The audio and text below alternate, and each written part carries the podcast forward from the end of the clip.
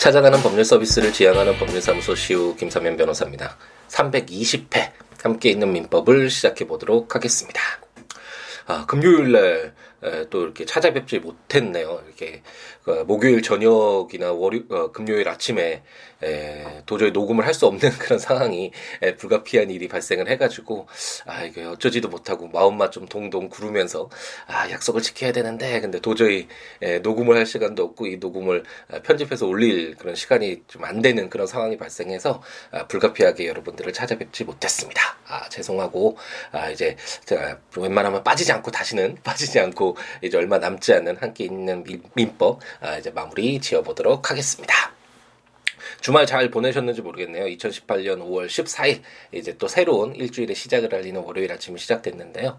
어, 저는 어, 오랜만에 아들과 어, 토요일에 정말 하루 종일 함께하는 시간을 오랜만에 가졌거든요. 그래서 어, 벤져스 영화 어, 그때 한번 말씀을 드렸는데 깜짝 놀랐는데 놀랐다고 어, 제가 그런 류의 영화를 어, 좋아하진 않는데 예, 어쨌든 어쨌든 지금 현재 우리가 아, 영화라는 매체를 통해서 표현할 수 있는 에, 가장 어, 정말 아, 극대화된 예, 장점화된 그런 영화가 아닌가 싶고 아, 아들이 좋아할 것 같아서 아들과 함께 예, 어벤져스 영화도 함께 보고 아, 또 저녁 시간에 같이 고기도 좀 아, 먹고 아침 시간에 여러 가지 또 이야기도 나누면서 함께하는 시간을 가졌는데 아, 저 그렇게 크게 신경을 안 쓰고 있었는데 이렇게 예, 점심을 먹고 이게 차 한 잔 마시면서 영화를 기다리다가 아들이 제 컴퓨터에 어플이 뭐가 깔렸는지 이렇게 물어보더라고요. 그래서 한번 보여줬더니 여러 가지 제 어플에는 에, 주로 아, 그 어떤 그 일을 할 때 필요한 그런 일정 관리와 뭐 어떤 서류들 정리하는 것 그리고 공부할 때 필요한 여러 가지 사전들 뭐 이런 내용들 많이 담겨져 있거든요. 그리고 강의를 볼 수 있는 그런 어플들을 굉장히 좀 많이 담아두고 어, 제가 좀 스마트폰을 아, 스마트하게 아, 제 모습과 내제 나이와 좀 다르게 스마트하게 사용하는 편인데 어쨌든 그걸 보더니 아들이 어 이거 참고하면서 본인 핸드폰도 아, 이렇게 많이 정리를 하더라고요. 거의 대부분 오락이지만 어쨌든 그 오락도 어, 정리를 하고 아, 자기도 계획을 세워서 아, 이렇게 놓치지 않게 해야겠다고 초등학교 이제 4학년인데 뭐 이렇게 정리를 하는 모습을 보면서 아, 참 대견한 생각이 들더라고요. 그러면서 드는 생각이 에, 우리 부모가 그리고 어른들이 우리 자라나는 아이들에게 해줄 수 있는 가장 좋은 교육은 에, 정말 실천을 통한 아, 보여주는 에, 그래서 스스로 깨닫고 스스로 하고픈 아, 그런 호기심과 열정이 생기게끔 해주는 것이 정말 중요하다라는 아, 생각을 다시금 했고요. 아, 요즘 아이들이 뭐뭐 해 뭐뭐 해야 돼. 뭐 이렇게 얘기해서 듣지 않잖아요, 사실. 그렇게 일방적으로 뭐 학원 보내서 뭐 배워. 아, 너 이거 해야 돼. 어, 우리 때는 그러지 않았어. 뭐 이렇게 얘기를 해도 아, 전혀 뭐 그때는 뭐 무서워서 어, 약간 수긍할 수는 있지만 아, 그렇게 말로 아, 이렇게 지시하거나 뭘 하라고 요구하고 요청하고 이것보다는 아, 우리 스스로가 우리 어른들 스스로가 아, 아이들이 했으면 좋겠다는 그런 어떤 실전적인 모습들 그 스스로 이렇게 해 나가는 모습들 보이면 아이들이 그것을 보고 어 이게 더 좋겠다. 이렇게 하면 더 좋겠네. 더 이익되겠네. 정말 해볼만 하겠네 라는 궁금증과 호기심 가지고 어, 더 적극적으로 그것들을 아, 알려고 하고 아, 그러면서 그런 것들을 자기의 삶에 투영을 하면서 아, 조금씩 나아지는 그런 계기가 되지 않나라는 생각이 들었고 조금 더 더 어, 아들에게 그리고 딸에게 예, 그리고 우리 아이들에게 조금이나마 아, 그래도 모범이 될 수 있는 에, 그래도 도움을 줄 수 있는 에, 그런 모습들 에, 많이 보이기 위해서 아, 더 노력해야겠다. 물론 아이들에게만 잘 보이기 위해서 하는 행동들은 아니지만 어쨌든 에, 어떤 하나의 작은 행동 하나 하나가 아, 그것을 보고 아, 자라는 우리 아이들에게는 정말 다른 에, 의미로 다가갈 수 있잖아요. 그래서 아, 그런 것들 항상 염두에 두면서 아, 좀더 어, 나은 행동을 나은 실천을 하기 위해서 노력해야겠다는 다짐을 해보는 아, 그런 주말이었습니다. 여러분들은 주말 잘 보내셨는지 모르겠네요. 이제 일요일, 아, 월요일, 아, 이제 또 새로운 아침이 시작이 됐으니 에, 이번 한 주도 어, 내 생에 가장 아름다운 일주일이 될 수 있도록 최선을 다해서 채워가는 우리였으면 좋겠습니다. 아, 이제 함께 있는 민법. 아, 우리 친족편을 마무리 짓고 상속편 거의 마무리가 되어 가죠. 상속 부분과 관련된 내용들도 이제 거의 마무리를 졌고 어, 이제 그 유언 물론 상속과 어, 굉장히 밀접한 관련이 있는 어, 내용이긴 하지만 어, 유언과 관련된 내용들을 우리가 공부를 해 나가고 있는데 유언이 어떤 방식으로 어, 이루어져야지만 그 효력이 발생하는지와 관련된 어, 유언의 방식과 관련된 방법과 관련된 내용들도 공부를 했고 그렇다면 그런 유언이 성립이 됐다면 그런 유언이 어떤 효력이 발생하는지와 관련된 유언의 효력과 관련된 규정들을 우리가 공부를 하고 있습니다. 그래서 오늘 이제 1079조부터 1081조까지 공부를 하는데 정말 이제 마무리가 되어 간다는 느낌이 드시죠? 1118개의 조문 이제 1100조가 되면 이제 18개 조문밖에 안 남는데 벌써 1080조가 지나가고 있잖아요.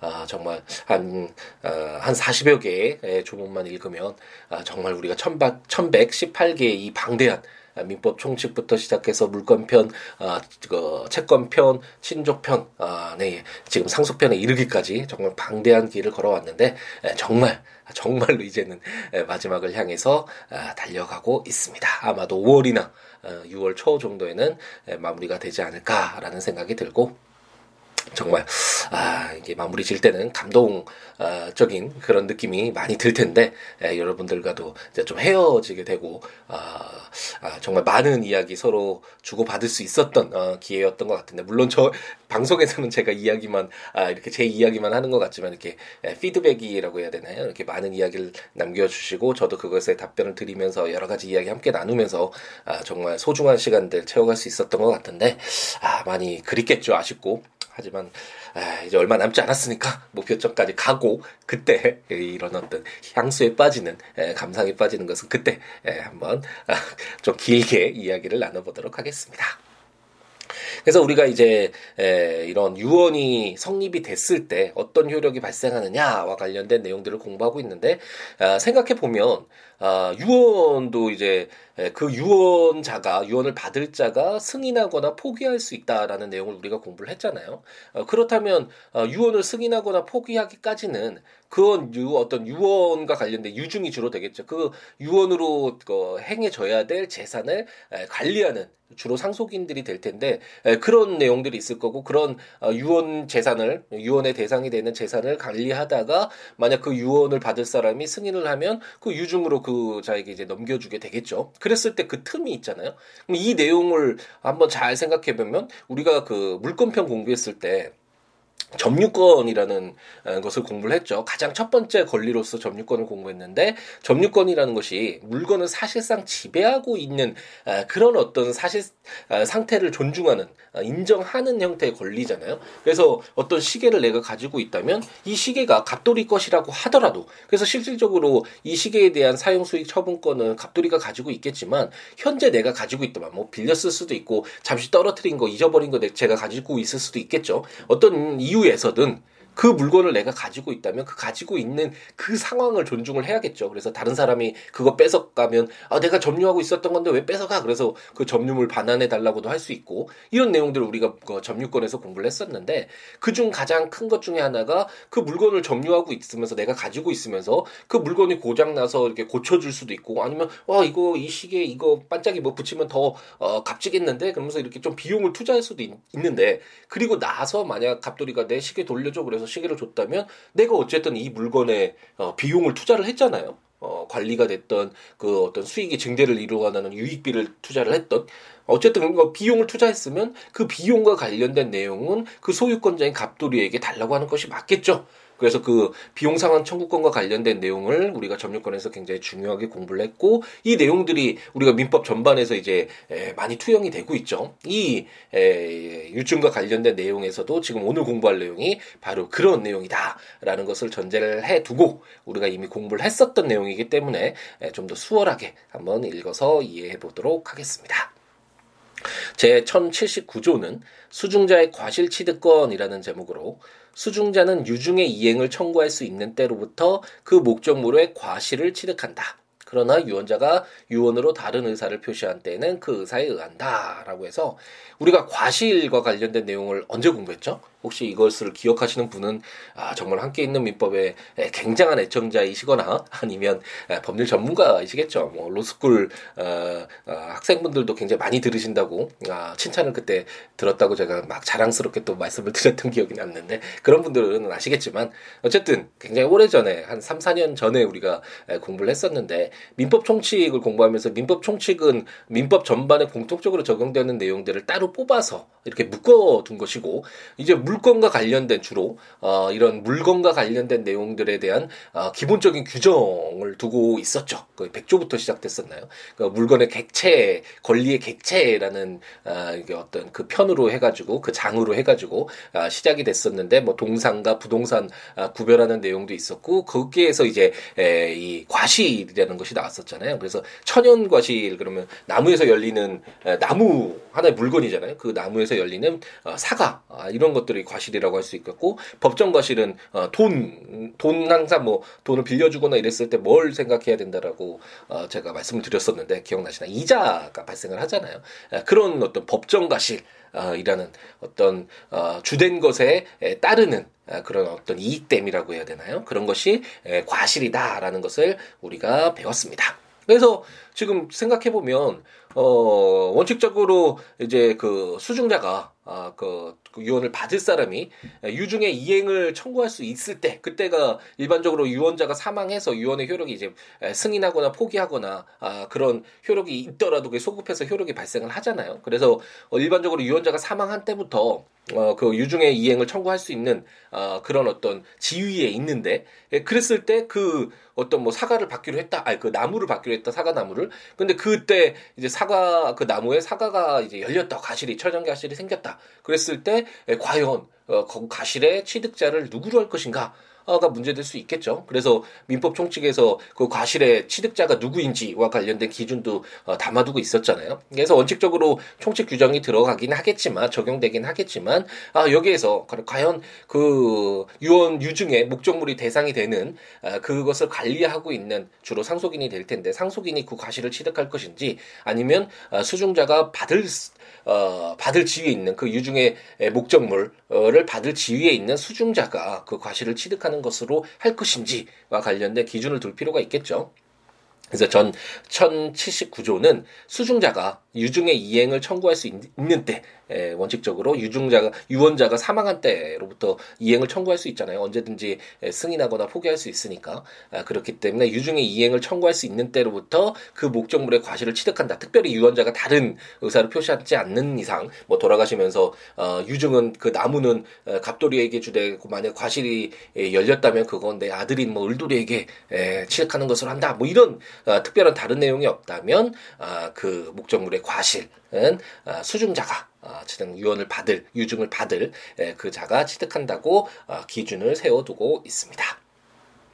제1080조는 과실수치 비용의 상환 청구권이라는 제목으로 유증 의무자가 유언자의 사망 후에 그 목적물의 과실을 수취하기 위하여 필요비를 지출한 때에는 그 과실의 과액의 한도에서 과실을 취득한 수중자에게 상한을 청구할 수 있다라고 해서 이 내용이 방금 전에 설명드렸던 어, 떤 점유자가 점유권자가 그 점유물을 관리하는데 필요한 막, 막 생선이었다 그럼 생선이 썩지 않도록 어디 뭐 냉동 냉장 창고나 뭐 이런 것에서 보관을 할 수도 있고 비용이 들어갈 수도 있잖아요. 그랬을 때 그 물건의 실질적인 소유권자 여기에서 유언을 받을 자에게 가는 그런 그 자에게 그 물건이 넘어간다면 어쨌든 내가 아, 그 물건의 소유권자가 아님에도 불구하고 그 목적물을 관리하는 데 있어서 비용이 들어갔으니까 그 비용을 청구하는 것이 민법의 어떤 대원칙 항상 간통하고 있는 그런 법리라는 설명을 방금 전에 드렸죠. 그 내용이 바로 1080조에도 규정되어 있는데 유증 의무자가 주로 상속인이 될 텐데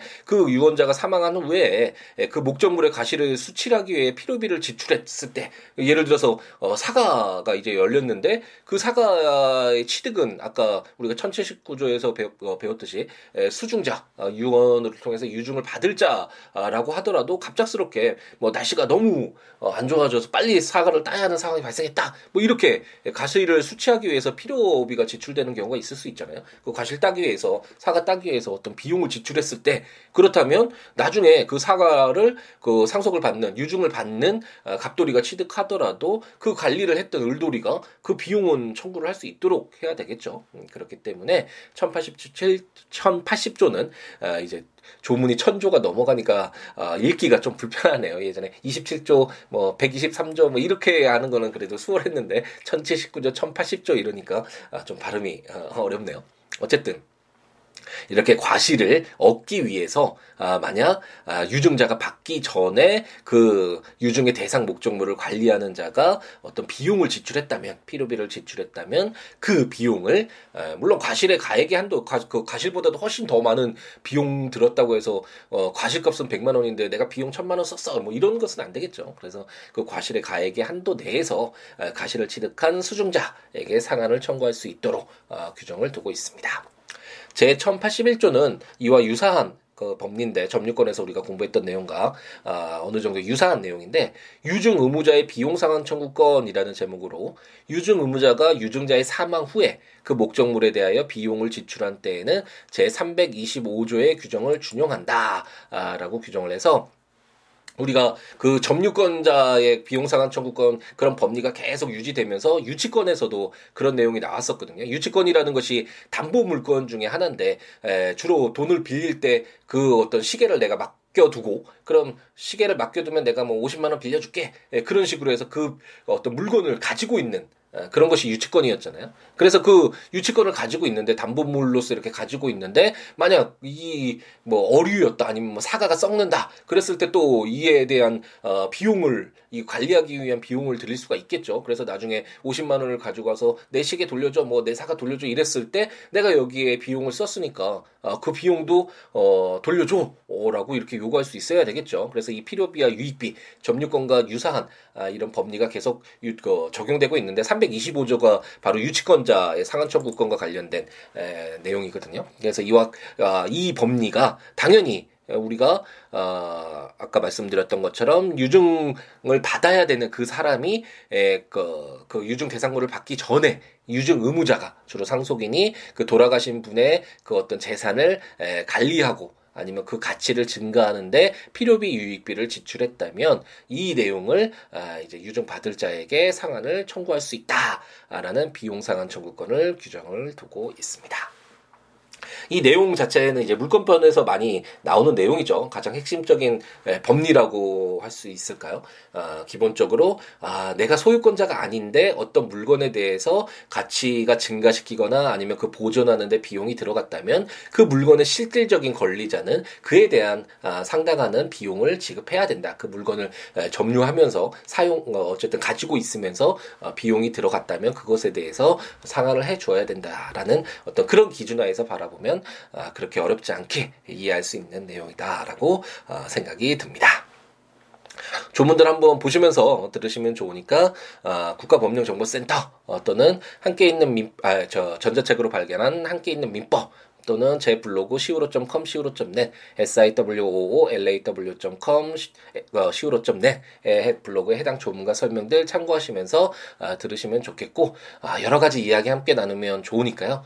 아, siwo.com, siwo.net, siabooks.com, siabooks.com 블로그나 026959-9970 전화나 siwo 골뱅이 gmail.com 아, 메일이나 아, 그 트위터나 페이스북에 시우로 오셔서 여러 가지 이야기 함께 에, 나눴으면 좋겠습니다. 에, 그리고 제가 얼마 전에 에, 말씀드렸던 그 죽음에 대하여라는 전자책으로 아, 그 어, 발간한 그 책을 보니까 저는 주로 알라딘을 사용하거든요. 근데 판매하는 것을 보면 어, 그 뭐였었죠? 그 24, 무슨 24라고 했는데 어떤 그 대형 서점 중에 음, 어쨌든 다른 어, 책에서 많이 그 출판사에서 사시는 분들이 많이 있긴 하던데 어쨌든 저는 알라딘이라는 그 출판사를 많이 이용하는데 아, 그 저에게 에, 그 성함과 전화번호 또는 그 이메일을 알아도 되는 것 같더라고요. 그 아니면 그 카카오톡 뭐 그 아이디인가요? 그것만 알아도 선물하기가 된다고 하는데 에, 만약 제 아까 말씀드렸던 제 블로그나 제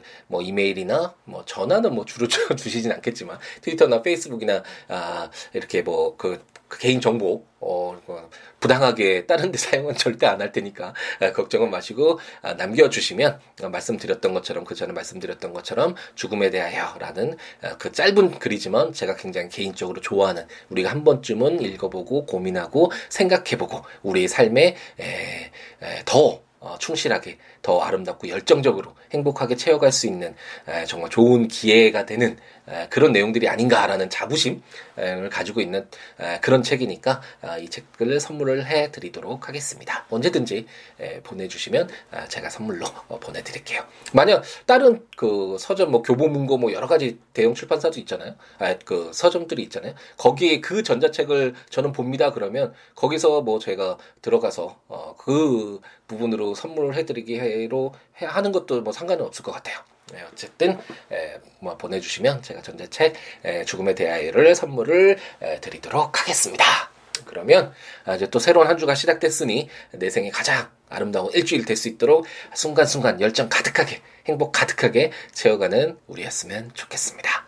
오늘 하루도 행복 가득하게 채우시기 바랍니다. 감사합니다.